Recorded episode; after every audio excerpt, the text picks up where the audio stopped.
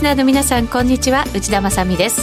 この時間はパンローリングプレゼンツきらめきの発想投資戦略ラジオをお送りします。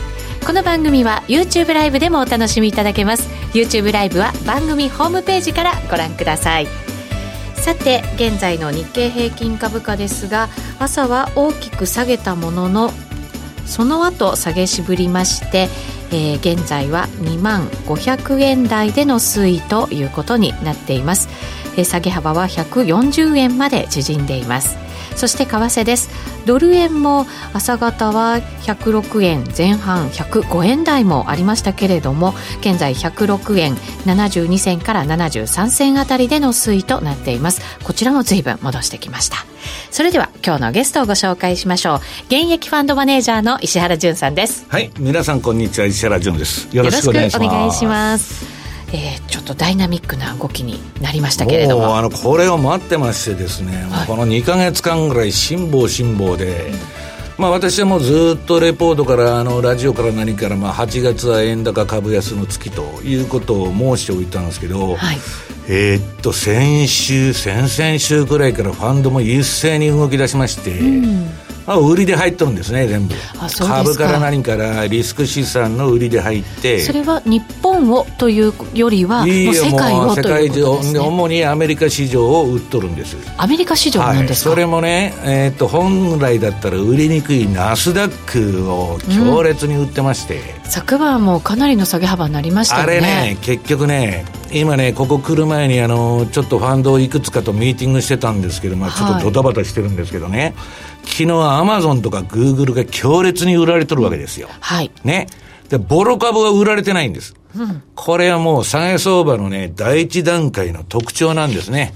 えー、やられて、みんなもうレバレッジかけまくるで、株はもう信用取引からね、先物もレバレッジ、えー、クレディット市場の、えー、っと、レバレッジのかかり方なんか半端じゃないんですよ。はい。で、それで損が出たっつんで、リグえるものとか、うん、流動性のあるものから売っていくんです。それが下げ相場の第一段階。だからそれがアマゾンとかグーグルとかいつでも売れる有料銘柄から売っていく流動性本当はそっちの方を残さないとダメなんだけど、ボロ株損が出とるのを残して、それ切っちゃうっていうのが、あまあ、あの、普通の行動なんですね。まあそうですね。リグえるものからリグっておいて、はい、っていうことですね。で、まあ昨日あたりアメリカの証券会社とかね、まあ、と、ロンドンとかブラジルの証券会社に聞いてると、まあ、それがまあ、第1弾なんだけど、はい、第2弾は何でも投げてくると。ああ、そういうのが、この後、まあ、おそらく待ってるだろうと。だから、はいとりあえずね、日本の方は、鑑定筋から105円支出とかね、為替。はい。まあ、為替も今日 PKO 入れてるんでしょうけど、こんな不自然な動きですそんな話がね、いろいろ入ってきてはいますけれども。まあ、あのー、どちらにしたってですね、余計なことしない方がいいってことなんですよね。下げ、取るときは下げさして、とリバウンドも大きくなってみんな儲かるんだけど、はい、売っても買っても。中途半端なところで止めちゃうと、日柄調整になっちゃう、うん、そうですね。なかなかそこを打たないというね。はい。はい、えー、この後もまた詳しく伺っていきたいと思います。はい、その前にパンローリングからのお知らせです。9月28日土曜日、29日日曜日に資産拡大フェア2019を開催します。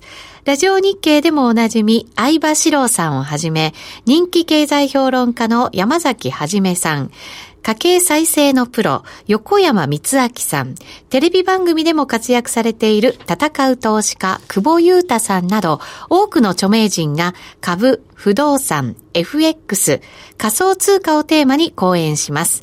さらに、堀江貴文さんも登場。たっぷり、そうなんです。お話しいただく予定です。えー、入場券を事前にお申し込みされた方には優先して、セミナーの詳細が決定次第、ご案内をお送りいたします。そしてもう一つ、ちょっと早いんですけど、11月2日土曜日には、投資戦略フェアエキスポ2019大阪を開催します。これも毎年もう恒例になりました大きなイベントですが、すね、去年の開催なんと3000名近くの方が来場いただいたということで、うん、え関西方面の方、今から予定ぜひ開けておいていただきたいと思います。もう一つ、えー、今週8日木曜日に、B コミさんこと坂本慎太郎さんと、遠蔵さんこと田代岳さんのスペシャルライブ放送が、あ午後8時からパンローリングチャンネルで配信されます。いずれも番組ホームページからご覧いただき、えー、ご確認いただきたいと思います。それでは進めていきましょう。このコーナーは、投資専門出版社として投資戦略フェアを主催するパンローリングの提供でお送りします。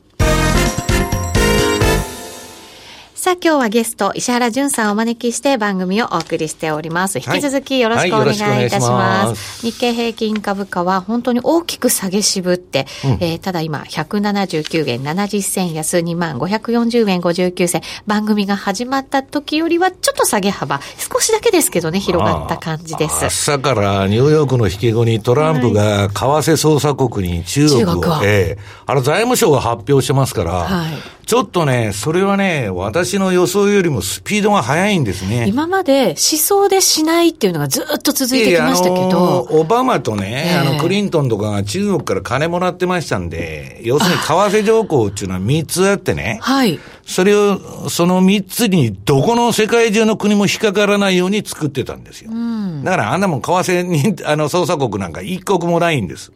ところが、トランプになってそれを変えると。帰ろうっつって指令しとったまではいいんですけど、うん、普通上空を変えてくるのかと思ったらいきなり中国は為替指定国だと。はい。で、それまあみんな周りの側近の反対を押し切って 発表しとるっちゅうんですけど。今回のあのね、あの第4弾もそうじゃないですか。はいだからね、あのー、強烈に、ちょっとあのー、来年の選挙戦のスケジュールを考えると、はい、えー、っと、今下げさせとかないとしょうがない。まあトランプも株下げてもいいって言っとるんですよ。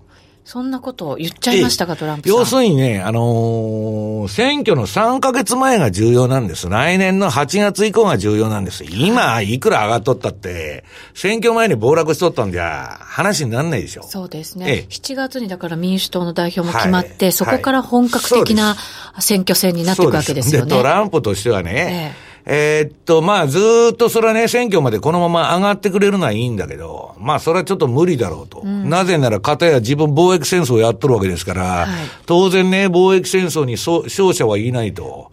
世界中、全部共倒れになるわけです。あの、アメリカが勝つとかね、中国が勝つとか、アホみたいな議論しとる人がいるんですけど、そんなこと全部共倒れ。日本と韓国のドンパチも共倒れなんです。えっ、ー、と、特に今もうグローバル化がね、はい、進んでますでね、トランプの盟友のボリス・ジョンソンが出てきたわけですよ。あんな自滅政策取っとるわけですよ。ろくなことにならんわけですよ。だから私はね、今年のブレイクジットの期限がまあ10月31日っていうのが伸びるのかどうか知りませんけど、はい。ちょっとね、イギリス中心に最後はことが起こって、でね、今ね、私の友達がドイツ銀行のね、はい、まあ某国の支店長をやっとるわけですけど、はい、そいつがね、いやいやもう日本とかからはもう消滅してるんですよ、エクイティ部門。うん、ところがまあ儲かってる国の、まあ儲かってるっつってもまあ、その国のね、ブランチって支店って300人ぐらいしかいないんで、んそんなにまあ大した人数いないんで、まだ一人もリストラになってないの。あ、そうなんですか？そこは。へで、昨日話聞いてたら、いよいよ首が寒くなってきたと。めちゃくちゃビビっとるわけですよ。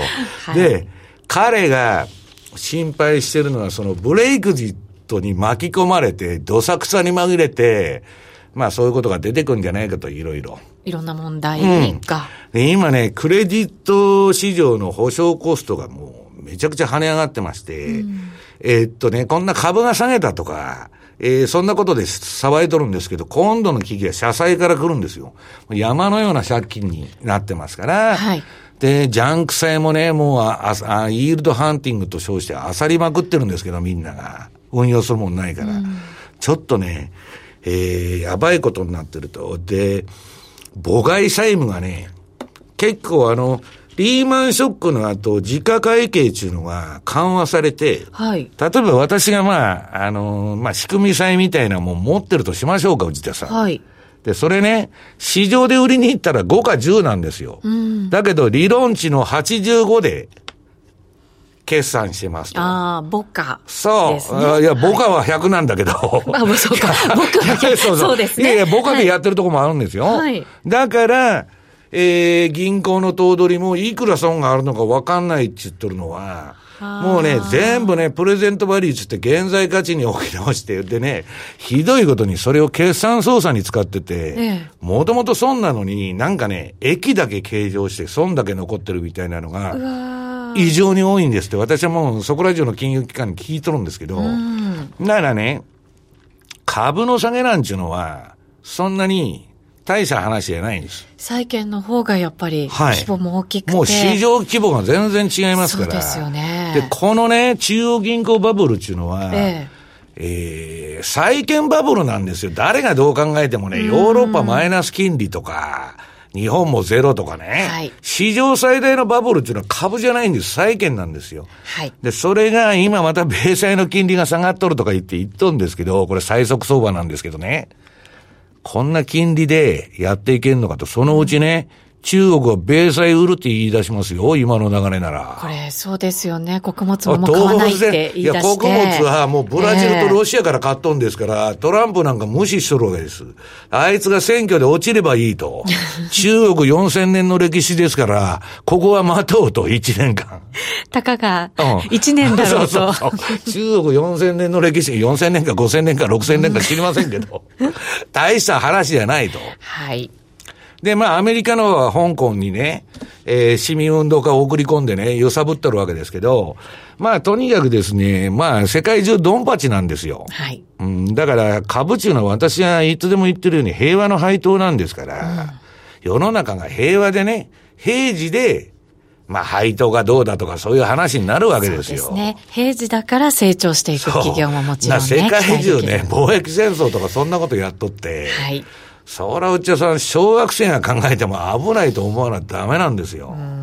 そうですね。そうなると、もしかしたら年内は厳しい相場も覚悟を、今以上のか、えー、価格をこう覚悟しておかなきゃいけないということになるんですかね。いうことになってきますよね。はい。はいことですね。えー、今日は資料もご用意いただいているので、はい、見られる方はぜひ YouTube ライブでご覧になっていただきたいと思うんですが、はい、えー、どこから行きましょう、えー、まあ、あの、今最初にじゃあ冒頭に言った Amazon と Google から行きましょう。はい。冷やしでチャートをご用意いただきました。これはね、アメリカっていうのはもう成長分野っていうのは IT しかないんですよ。ね、IT かゲノムですよ、もうこれからの時代は。車の自動運転はダメですよ、あれは。ダメというのは？だって今ね、自動運転っていうのは、内田さん、その絶対に交通ルールを守らな、あの、破らないんですよ。そうですね。わかります？はい。じゃあ今、自動運転が流行るかったら、日本の市街地30キロでそこ走られたらですよ。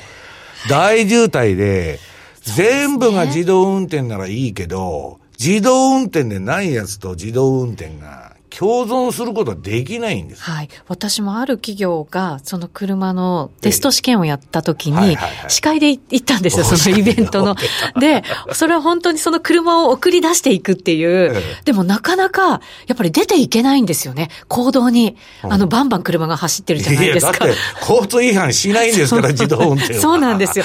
高速だって100キロ以上出さないとか、そういう世界ですよ。はい、煽られるじゃないですか、後ろから。そうなんです。だから、全然出られないので、私も延々その言葉で繋がなきゃいけなくて、車が出発できるまで。だからまあ、車庫入れとかね、はい、一部高速でまあ、解禁とかいうのはあるんでしょうけど、まあ、伸びるのはね、どっちにしたって IT とかね、まあ、ゲノムは夢の部分があるんで難しいんですけど、あとそんなね、遺伝子操作とかやっていいのかとか宗教上の理由があって、はい、まあ IT ですよ。と、このアマゾンとかグーグルが上がらなかったらアメリカの株はダメなんだけど、アマゾンは今、これあの見るとですね、これパンローニングさんのカスタムチャートで私のインディケーターを入れてるんですけど、はい、売りトレンドが出てて。これ随分下げてきてるんですね。はいで、まあ私はね、メルマガにアマゾンの買い場はまだだと、買い場が出たら言うつって言っとるんですけど、はい、まあこんな下げじゃね、えー、話にならんと。いうことなんですね。で、グーグルもちょっと調子良かったんですけど、うん、窓開けでまあバーンと飛んどったんですけど、もうドスンと。そうですね。行ってこいになっちゃってる。はい。窓埋めましたね、はい、で、こういう銘柄が、まあ、いわゆるファングですね、うんはい、上がらないと、アメリカの株は上がらないということなんです。はい。で、これはね、あのー、今ね、みんな結構このね、えっと、この、えー、トレンドサイクルっていうやつをメルマガの読者に、うん、えー、っとね、うん、スマホで、はい、メルマガの、私のメルマガの読者はこのスマホに全部通知が来るようになってるんです。はい。そのトレンドのサイクル、はい、トレンドが変わった時とか、はい、そういう時ですかね。そういうことです。はい。で、それにハマってる人が結構いましてですね、ええ、儲かった儲かったっつってなんかちょこちょこやってて、送ってるくる人が多いんですけど、はい。非常にね、今まで私あの標準偏差とかうんぬん ADX やってたんだけど、えー、いわゆるですね、えー、っと、その ADX とか標準偏差の形状がね、いまいちわかりにくいとか、いうのがあったんですけど、これ超簡単で、はい、えっと、次の2ページの資料を見てもらえますかね。はい。これね、私が今一番めちゃくちゃやってるあの、ポンド円とポンド、ポンドドルの売り相場ですよ。はい。もうこれでもかちゅうぐらい売っとんですけど。はい。あの、いや、あのね、いや、そのぐらい力が入ってんですよ。我々の周辺のファンドっていうのはもうこの2、3週間は、強烈なロットで、売って売って売りまくっとるわけです。ああ、そうなんですね。はい。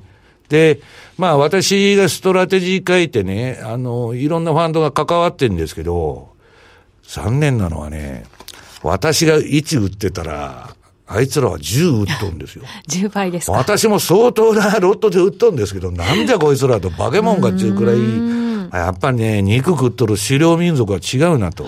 いうぐらいどうもなんです。それだけのトレンドが出てるってことなんですね。トレンド出て、ストップもまあかっちり置いてますから、まああれなんですけどね。これ、ポンドドルのこのチャートの資料の右側。はい。この一番下にあるのが、えっと、買いトレンドになると緑の矢印が出て、うん、で、売りになると、えー、オレンジの矢印が出て、で、この線がオレンジのうちはずっと売りなんです。はい。で、緑のうちは買いなんですけど、えー、これでまあ売買することもできなくはないんですけど、ノイズを拾うわけですね。はい。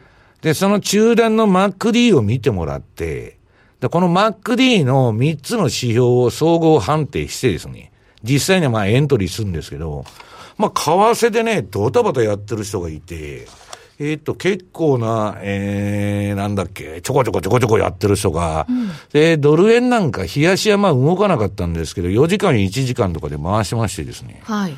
あの、結構な、えー、あれだと、なんか内田さんにあの、パンローリングさんからメールが来てまして、私にですか、うん、はい。あの、セミナーに私も参加すると、石原さんも参加するってことを言うてへんやんとか、で書いとる。どこですかね？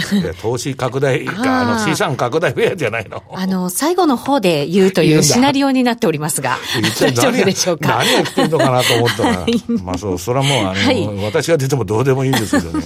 それで、まあ、このね、うんと、メルマガの、その、第2期のサービスってちゅう、サービスということで、はい、この石原サイクルっていうのをつけてね、やっとんですけど。石原サイクル。はい。はい、非常にまあ、えー、っと、今のところうまく回ってると。この緑と黄色の、このあれですよね。はい、買いトレンド、売りトレンド。はい。で、まあ、これまあ、これからアマゾンとかグーグルのあれにも、まあ、ラインが出てるんですけど、今もう全部これ売りになっちゃってて。はい。まあ、こんなもん買いの相場でも何でもないっていうことなんです。でね、えー、っと、この相場は、私はもうね、この2ヶ月間ぐらいずっとね、えー、っと、8月までトレンドは出ないんだと。株も、為替も。はい、で、8月は、えー、円高株安の月になると。もうそれは世世界中ね、えー、そうなるだろうって。で、為替もね、まあ円高ではあるけど、ドルだ、ドル安も走るんじゃないかと。まあ、ポンド中心にね。はい。いうことをずっと言ってきたんですけど、えー、っと、これもう警鐘を鳴らしてたのが次のね、3ページの資料。はい。これね、ちょっとあえて古い、あの、7月31日付のチャートなんです。これ、レポートに載せた。はい。でね、まあその前からもうボラティリティジャンプが起こりますよと、8月は。えー、ちなみにニューヨークダウの冷やしです。はい、そうです。はい、で、これね、上の赤のオプションボラティリティと下のね、14日の ATR、緑のライン。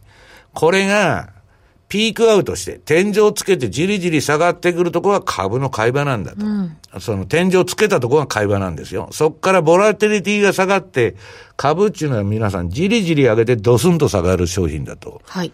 まああの、ボラティリティが上がって相場が上がることもね、第一次トランプラリーとかそういうのもあるんですけどものすごい大相場の時。まあ、うん、まあ大体はですね、えーボラティリティが縮小していく中で、じりじり上げて、で、ドスンと、その後下げてボラティリティが上がると。はい、で、7月31日にもう上がっちゃってて、まあその前にもう MacD も売りシグナル走っとるんですね、この横ばいの期間の中で。はい、で、まあこれがまあ8月にどんと来たと。まあ8月は勝負の月というですね、まあレポートも書いとったんですけど、えー、そんな中でまあ今、だから相当、うん、いろんなものをまあ売っとるんですけど、えー、これね、次にあのー、4ページ。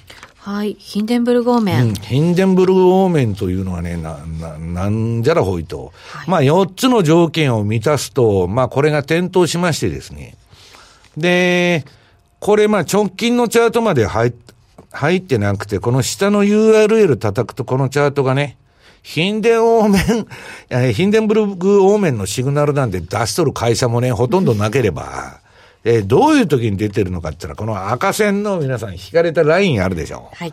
これがまあ、で、騙しもあるんですけど、はい、ヒンデンブルグが点灯しても上がることはあるんですけど、うん、下がる前には必ず出とるんですね、これ。うん、なるほど。はい。で、今回もまあ7月の後半に点灯しちゃったと。で、そこからね、50日ぐらいが危ないんですね、うん、1ヶ月から50日ぐらいはね、はい、注意が必要だって言いますよね。はいでね、これはもう先週、まあ楽天のなんか、レポートに書きましたら、えらいアクセスが来たとか言ってましたけど、はい、これね、今年の相場ってね、内田さん、ね、皆さん、2019年の相場って、あの、ロングタームキャピタルが破綻したり、破綻したり、ロシア危機があった。為替で言うとね、147円から108円まで一気に墜落したっていう相場があったんですけど、はい、まだ FX 始まってないんで、私は、もろにあの、それを受けましたけど、えー、皆さんは体験したことがない2000年以降ですから、だいたい個人投資家いくら早い人でもですね。FX、はい、はい、そうですね。でね、まあいろんなことがあったんです。前年にアジア危機があって。でね、その相場とニューヨークダウ、98年のニューヨークダウと2019年とそっくりなんです。これ、チャートだと重ねてくれてまして、はい、これね、うん、アナログモデルつって、あの、チューダーファンドのポール・チューダーっていうのは、まあ、あのスタッフにピーター・ボリッシュっていうのは、まあ、当時副社長だったのかな、ブラックマンデーの時、うん、このモデルを持ってきまして、で、もうブラックマンデーが起こるって言っとるんですよ。みんなまあ日本の証券会社にもセールスに来とったんだけど、鼻で笑っとったんです。何を眠たいこと言うとると、こんなチャート重ね合わせてね、こんなもん下がるかよと。そしたら大暴落したんですね。で、まあその時のね、じゃあファンダメンタルズの裏付けがこのチャートに何かあんのかとかいろいろ議論はあるんですけど、はい、全くほぼ掃除系のそのトレンドをやって、これ7月31日までこの黒線の今年のニューヨークダウは出てるで、これから利下げしてどうなりますかっていうことで、え、私はこうなるんじゃないですかと。ほど、これもう8月真っ逆さまですよね。そうですね。ものすごい大きい。ちなみに、あの、98年は、えっと、8月に1回そこつけて、9月戻りよんです。うん。で、また、お釣りが来て10月に、ボトムが来て、そこから年末まで上げると。いう波形なんですけどね。はい。まあ私は今年そうなるって言ってるんじゃないんです。私が言ってるのは8月はとにかく下げるだろうと。で、もう一つは。もう一つ、はい。これはね、あのー、今3つあるんですけど、こういうアナログチャートで、えー、アナログモデルで、えー、運用者が注目してるやつは。はい。これはね、えっと、海外の野村証券が発表しとる。うん。国内じゃないし。海外の。うん。今、リーマンショック前にそっくりだっつって。株価の動きが。はい。はい。で、これはね、2006年の1月から2009年の4月末まで、まあ、リーマンショックが起きた。はい。まあこれ、まあ、えー、っと、始まりを100として、まあ動きを、うん、まあ2000、だから6年から9年の相場が青ですよ。はい。だからサブプライムも入って、はい、リーマンショックも入ってってで、ね、今のその相場8月2日まで入ってんのが、えー、っと、昨日の、昨日までのチャートかな。はい、あ、じゃあ昨日までじゃないや、先週末か、8月2日。そうですね、はい。うん、それが赤の。今週どうなるかと、この青のラインの軌道を見たら、どんどんどんと下がっていくでしょ？はい。まあ、そういうふうになって非常に似てると。そうですね。はい。このでもね、あの、7月に高値を更新してきたところは、ちょっと違う感じはありますけどね。うん、まあね、その全く同じになるということはないんで、んあれなんです。ただね、その更新してきたって言っても、波形は上がったり下がったりの、なんとなく似とるんですよ、リズム的な。ええええ、確かにリズムですね。はい。でね、これはまあ余興ですわ、余興。あのー、本来はね、トランプが貿易戦争のね、関税の第4弾引いちゃったと。あれはね、私がまあ尊敬するそのトレーダーのポール・チューダー・ジョーンズっていうのが、第4弾やったら株式市場はアウトだって言っとったんですね、テレビで。でね、これは我々がまあ70何年間過去経験してないことが起こるんだと言っとったんですけど、まあトランプが私もまあいきなり8月1日からやってくるとはまあそんな予想はしてなかったわけですけど、ね、できなかったですね。それはね、どのファンドに聞いたって、みんな世間的には NHK のニュースから何から、トランプのツイッターでね、貿易戦争の悪化を懸念して相場が下げましたと。わかりやすい説明がされてるわけです。で、ファンドの運用者は、運用者は誰もそんなこと言ってない。貿易戦争なんて去年も一昨年もやってるじゃねえかと、ずっと。はい、今に始まったことでないと。もともとね、何が問題かっつったら、えー、っと、株から何から債券からもうバリエーションが高すぎると。で、このね、バフェット指数の、あの超絶バブルのね、2000年の IT バブルに次ぐ水準を、今、ギザギザギザギザやっとるわけです。近づいてますね、ものすごくね。うん、で、これはね、まあ3割なのか2割なのか5割なのか知らないけど、まあ100でも別に安くないんですよ、バフェット指数って。はい。その、実体景気 GDP と株価が乖離しすぎとるということなんですね。そうですね。だから、その、去年までは曲がりに、なりにも、その業績も良くて、株、うん、あのー、企業業績も良くて株価が高いっていう相場だったんですけど、今ね、株だけ高いけど、業績がついてきてない。そうですね。うん。でね、まあ、それいいですこんな指標見てても1円も儲からない。はい。問題はバフェットさんの、はい。えー、ポジションを見なきゃダメだ。そうですね。で、これね、なんか売ったみたいですけど、うん、マーケットウォッチのあれなんで、あの、えー、途中までしか、2018年の1クォーターまでしか出てないんですけど、もう彼はね、えー、今年テレビ出てきて買うもんないと。IPO も全く興味ないと言ってるわけです。はい、そうですね。で、もう日本円でなんだ12兆円かなんか知らねえけど、何社でも M&A できますよ、そんだけ金あったら。えー、資金を温存してると。はい。今そういう状態だということですね。はい、さて、ラジオ番組、そろそろお別れのお時間が近づいてきました。はい。そうですね。後半、はい、延長戦でお願いします。はい、その大好評の石原さんのメルマガ、ぜひ番組ホームページから詳細ご覧になってご注文いただきたいと思います。えそのフォローアップオンデマンドセミナーが8月20日火曜日。はい。20時からスタートということですね。これはね、あのメルマガと DVD と合同フォローアップセミナーっていうのをやりますんで、はい、ひ皆さんあの私の DVD とかメルマガの関係の人は見てください。はいえそして冒頭にお知らせしました資産拡大フェア2019そして11月に行われる投資戦略フェア大阪に石原さんも登壇されるということでございますので、はい、多くの方に足を運んでいただきたいと思います。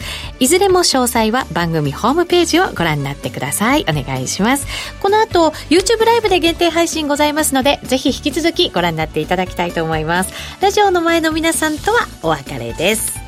このコーナーは投資専門出版社として投資戦略フェアを主催するパンローリングの提供でお送りしました。